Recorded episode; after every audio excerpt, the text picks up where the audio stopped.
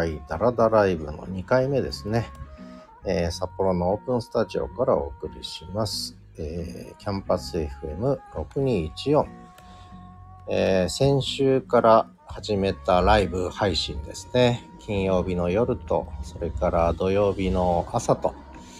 えー、まあ、金曜日の夜はメンバー限定、土曜日の朝は、えー、公開ということで始めたわけですけれども、まあ、これが多分一番ね、名前もそうなんですけど、公開ダラダライブということで、えー、まあ一番ダラダラと喋、えー、れる、まあ一番リラックスして、まあ悪く言えば一番適当にやれるライブかなと思ってます。で基本ポッドキャストってやっぱりねオンデマンドが基本なんですけども最近はそれこそラジオトークとかね、えー、いうサービスもあるんですけれども結構ライブの文化も、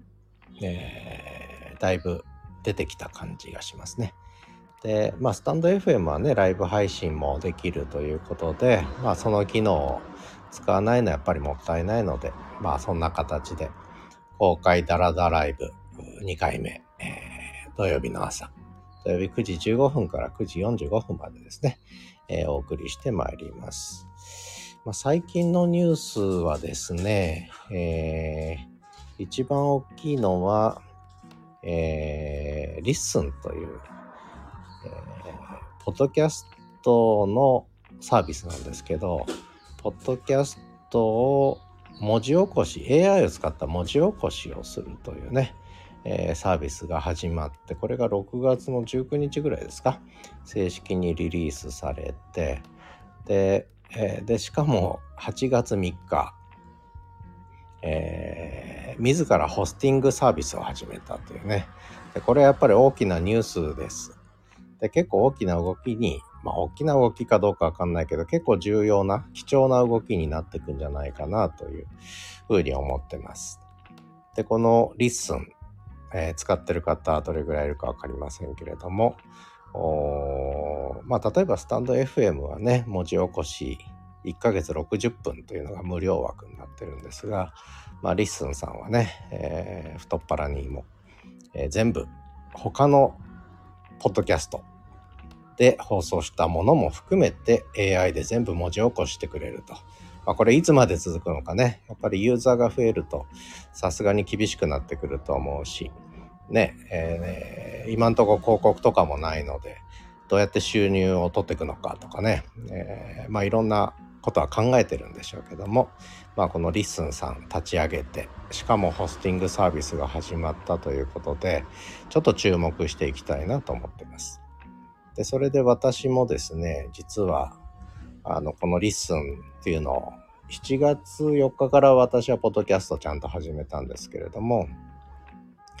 えー、7月の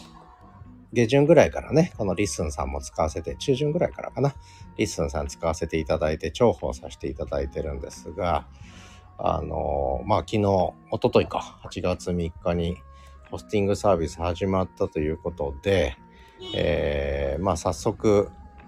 番組を立ち上げちゃいました。3つ目になるんですけどね。Spotify の番組とこのスタンド FM の番組とでもう一つ今リスンに、えー、番組を立ち上げちゃいました。名前が Listen to Me という名前でね。で、Listen to Me がなぜか Listen の、えー、トップの方に引っかかっちゃったんですね、目にね。で、それでちょっとニュースでも取り上げられちゃったので、えー、その Listen to Me のリスナーが一気に増えまして、で、ところがその私 Listen to Me はあんまりこうリスナーを意識せずに、えー、好き勝手喋るというコンセプトで始めたもんだから、あの、ちょっと、え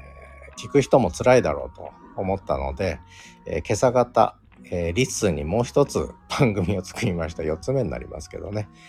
えー、で、それがプライベート LISTEN っていう名前なんですけど、プライベートレッスンじゃなくて、プライベート LISTEN って。もう本当に自分で、えー、配信して自分で聞くみたいな、なのに公開するみたいな、ちょっとアホな、えー、ポッドキャストになるかもしれないんですが、その LISTEN、プライベート LISTEN っていうのをね、え、今朝方立ち上げました。で、えー、 LISTEN の方におととい開いた Listen to Me というのは、まあ少しもうちょっとリスナーを意識してね、えー、ちょっと、うーん、その Spotify でやってるのが一番軽めなんです。で、 stand.fm が、まあちょっと、ちょっとお勉強の内容も入ってるんです。で、ライブで少しバランスをとってるんですが、で、えー、で、 LISTEN の方はもうもっと深掘りしようということで実はね、えー、作ったんですけれども、あのー、なんでしょう。まあ、リスナーがついちゃったので、ただ誰もフォローしてくれませんけどね、やっぱり内容がちょっと濃かったんでしょうね。なので、えー、まあ、プライベート LISTEN でもう一つ、4番目ですね。第4のポッドキャストを作って、えー、もっと濃いやつは、えー、プライベート LISTEN で、もう自分専用のポッドキャストね、え、公開垂れ流しの自分専用という、え、心の叫びを、まあ、プライベート LISTEN でやって、で、 Listen to Me はもうちょっとね、えー、リスナーを意識してやろうかなと思ってます。えー、一応覗いてくれた人2人ぐらいいるんですけど、行っちゃいましたね。えー、それから、あとはそうですね、これはノート記事にも書いたし、最近思ってるのは今、このやってるライブ。ライブってのは結局リアルタイム。ね。えー、同じ時間を共有するのがライブですね。で、これを録音音源として残すとオンデマンドになるわけですけど、で、基本、ポッドキャストはオンデマンド文化でやってきたわけね。で、どちらもオンラインで行うことなんですけど、オンラインの中にもライブっていう配信の仕方とオンデマンドっていう配信の仕方あって、で、これは単なる2つの種類じゃなくて、結構もう根本的に違うものなんですね。えー、時間を共有するかしないかという、えー、共有の仕方が違うわけですよね。リアルタイムで共有するのがライブで、リアルタイムじゃなくても共有できるのがオンデマンド。で私は実はオンデマンド文化がこれからますますね、主流になっていくと思っています。ただライブの存在意義っていうのもね、なくならないとは思うんですが、ただ、やっぱりオンデマンドがやっぱりもっともっと主流になっていくと思います。で、これまあね、えー、分かる人には分かると思うんですけど、私大学に勤めてたので、大学の先生やってたので、大学の授業ってみんなライブなんですね。ライブ。なんで大学の授業はライブでやるのかっていう。で、ライブである必要ないだろうと実は思ってるんですね。大学の授業こそもっともっとオンデマンドでやった方がいいと。思ってんだけど、なぜかライブでやりたがる。で、これは相当問題じゃないかと。何が問題かというと、教える側にとっても、学ぶ側にとってもメリットが少ない。逆にデメリットが多いと。で、オンデマンドの方が学ぶ側にとっても教える側にとってもメリットが大きいという、まあそういう話なんですけどね。まあ、このテーマはね、非常にちょっと大事なポイントなので、こだわっていこうかなと思っています。だから何でもかんでもライブでやる必要は全然ないんですよね。オンデマンドで聞けばいいと。えー、そしたらもっと自分の時間、これは時間がやっぱり自由になるってことですね。オンデマンドの方がね。で、人にはそれぞれいろんな都合があるので、時間と空間を共にしなくてもコミュニケーションは取れると。これがまさにオンデマンド文化と。まあそんな、まあ小難しくなってきましたね。まあこれぐらいにしておきましょう。それからあとはですね、えー、今 LISTEN の話してね、ちょっとポッドキャストばっかり、7月入ってから本当にポッドキャストばっかりやってるんですけれども、えー、もう一つ思ったのが、結局文字、文字入力？文字入力自体がもう消えてなくなってくんじゃないかと、これからね。えー、どういうことかというと、さっきの LISTEN のサービスもそうなんですけど、結局喋ったやつを AI が全部、えー、ちゃんと綺麗に清書してくれるんですよね。だから、もう文字を書くという必要なくて、人間は喋ってればそれを全部 AI が文字にしてくれる。まあ最近漢字書けない人も増えましたし、テレビの字幕見てても誤字が多くなってきたんですけれども、ますます人間は、ホモ・サピエンスは文字を書かなくなるということで、これはやばいなと思いながらも、でも5年後、10年後はもう誰も文字を書かない。キーボードは消えてなくなり、文字入力はなくなると。で、皆さん音声入力。で、文字は AI が書くと。まあそういう時代にね、完全に突入したなと。で、そうなってくると何が起きるかっていうと、SNS も文字でやってるじゃないですか。Twitter が X になり、 Threads が登場し、ノートという SNS があり、Facebook があり、まあそこにはもちろんね、映像とかも載っけれるんです。写真も載っけれるけど、基本文字なんですよね、やっぱり。文字中心の SNS の時代があったわけです。で、この文字中心の SNS の時代が終わると。文字中心の SNS の時代が終わって、音声配信型の SNS の時代がもう始まったと。で、これは何が一番大きいかってやっぱり AI です。AI が代わりに文字を書いてくれる。うん、だからやっぱりこの AI の登場によって間違いなく文字入力型の SNS の時代が終わり、音声入力型の SNS の時代に突入したということが非常に大きな変化だと思いますね。で、これはもうますますそういう方向に行くと思います。だから SNS は、まあ、Facebook、Twitter、まあ、Twitter 文字つぶやく、140文字から始まったんですけども、で、スレッズも始まりましたが、やっぱ基本文字配信型の SNS の時代はだんだんだんだん、えー、下火になっていく。で、それに変えて音声配信型の SNS の、がどんどんどんどんこう勢力を増していく。で、そんな中で SNS 自体は音声のと文字の違いは音声はね、やっぱりちょっと時間をかけないと聞けないんですね。で、文字は目で終えるんで結構早く読み流しできるんですが、音声は倍速とかまあできるにしてもやっぱり聞き流す時にはやっぱりそれなりの時間がかかるんですよね。これは例えば音楽を聴くっていうのと絵を見るってやっぱり違って音楽を聴くには一定の時間かけないと、え一定の時間を割かないと聞けないわけです。ね。えー、いわゆる瞬間芸術なんて言い方するんですけどもその瞬間に立ち会わないと味わえないということなんですが、まあ、ただこれをオンデマンドで、えー、聞けるようになったっていうのは、まあ、大きな変化なんですが、その、そうなってくると、文字で読める量よりも音で聞ける量の方が人間少ないんですよね。時間限られてるから。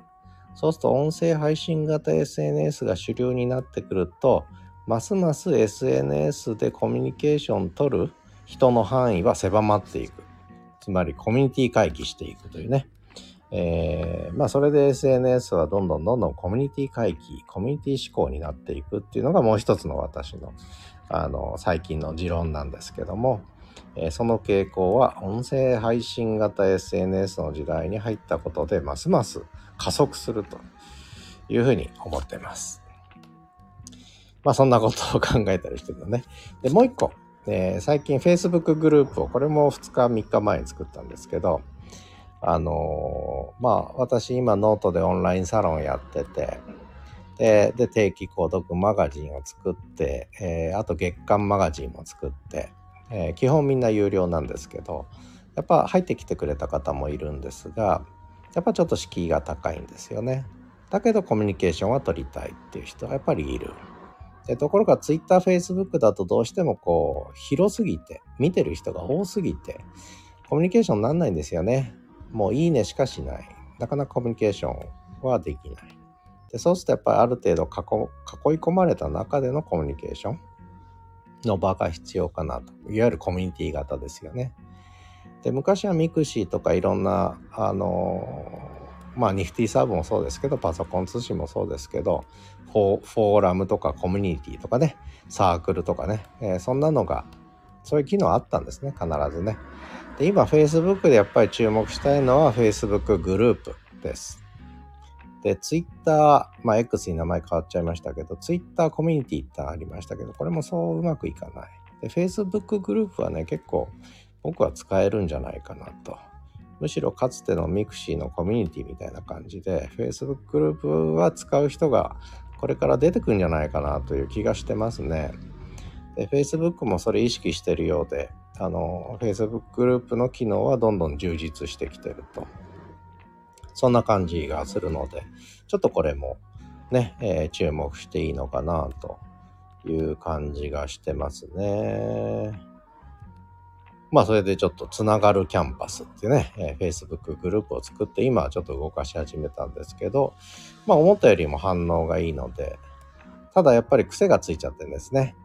なかなか コメントを打たないという。これは面白いですね。やっぱり、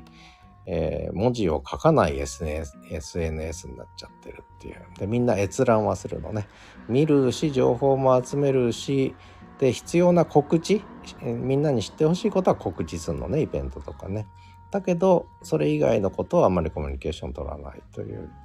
なんか非常にこう不思議なことが起きてる気がしますね。もうちょっとやっぱコミュニケーションをできる。あるいはコミュニケーションするようなこう SNS があるといいんですがその時に実は音声ってのはとてもいいんですよね。語る言葉っていうのはね。音声配信型 SNS ってやっぱりこう会話ってのは基本ですよね。で文字は読んで終わりという。えー、ヤギさんじゃないけどねお手紙読んだら食べちゃったと。あれは読まずに食べちゃうのか。えー、でリアクション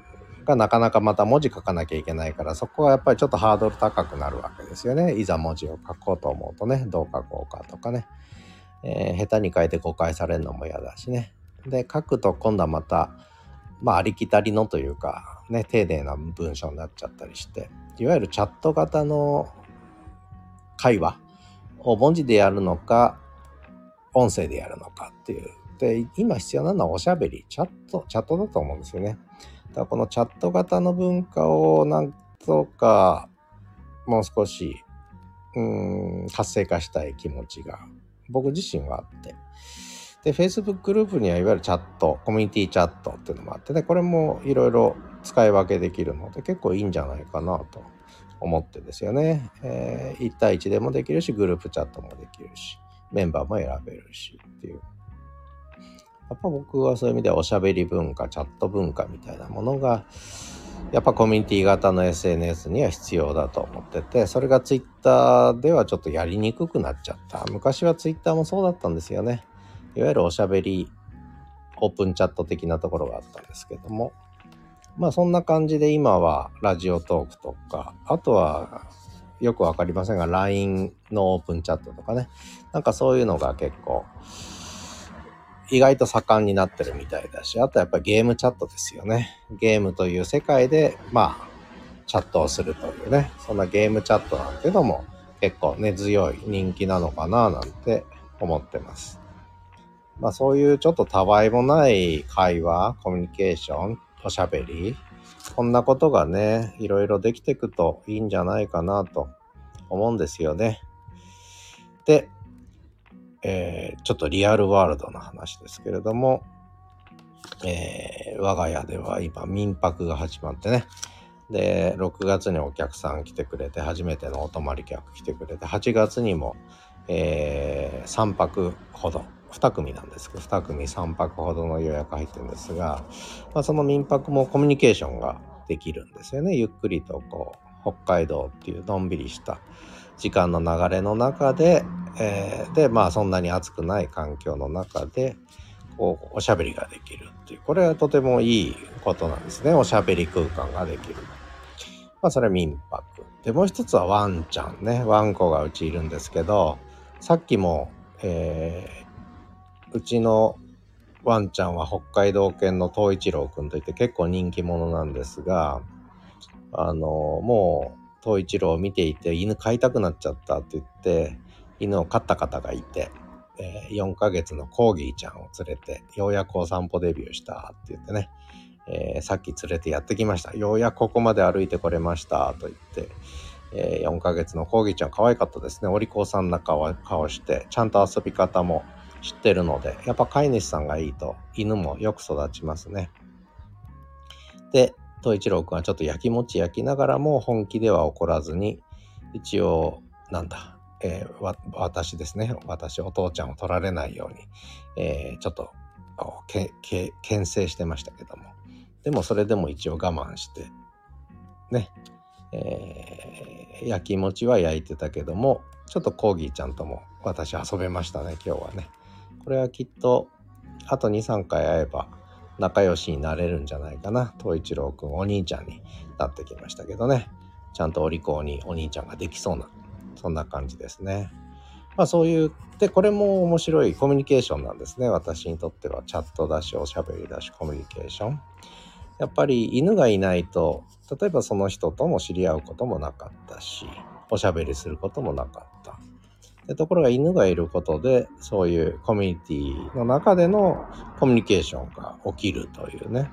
犬を間に置くことでコミュニケーションがおしゃべりが生まれるっていう。これ面白いですね。でもう一個昔はねやっぱり子供子育てね。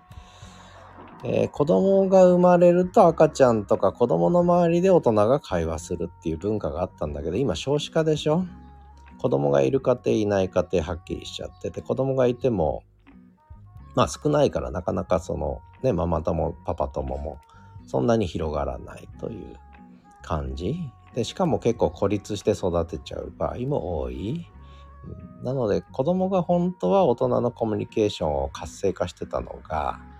子供がいない少なくなったことで大人のコミュニケーションがかすなんだ起きないんだよねおしゃべりがね。でよく見てるとやっぱりその辺でこうおしゃべりしてんのは幼稚園や、えー、保育園やあるいは学小学校に子供を送り出した後にお母さんたちがこう立ち話を30分40分しているというでこれがやっぱり人間のコミュニケーションのスタイルだと思うんですよね。だから子供とかまあ子供いなければ犬とかそういうものが間に入らないとあのコミュニケーションが活性化しないっていうことだとまあ僕は思ってて。である人よく言ってましたね、えー、もう犬がいないと夫婦の会話がないとかね、えー、まあ、子供がもうみんな外に出ちゃって。で犬がいて。お互いに犬と喋ることで夫婦の会話が成り立ってると。犬がいないともう夫婦間の会話もなくなるっていう。だからやっぱり人間っていうのは大人の人間って何か間に入るものがないと、まあ共通の趣味でもいいし、えー、犬でもいいし赤ちゃんでもいいし子供でもいいんだけどやっぱり共通の何か中に入るものがないとコミュニケーションっていうのはあの活性化しないおしゃべりは始まらない。でさっきゲームチャットの話したんですけど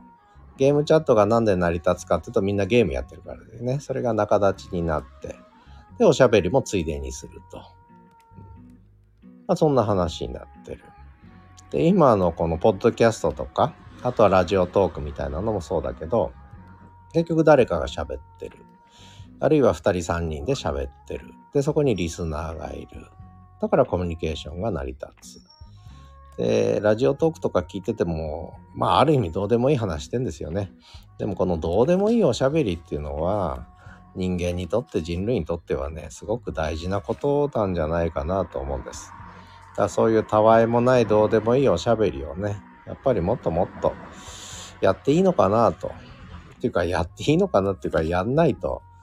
やっぱりこう人間は活性化しないんじゃないですか。で、もう一個、まあ私も今今年で60迎えるんですけど、まあ最近年寄りのことも気になるんですが、やっぱ女性の方が長生きするんですけど、これやっぱりね、おしゃべり文化じゃないかな。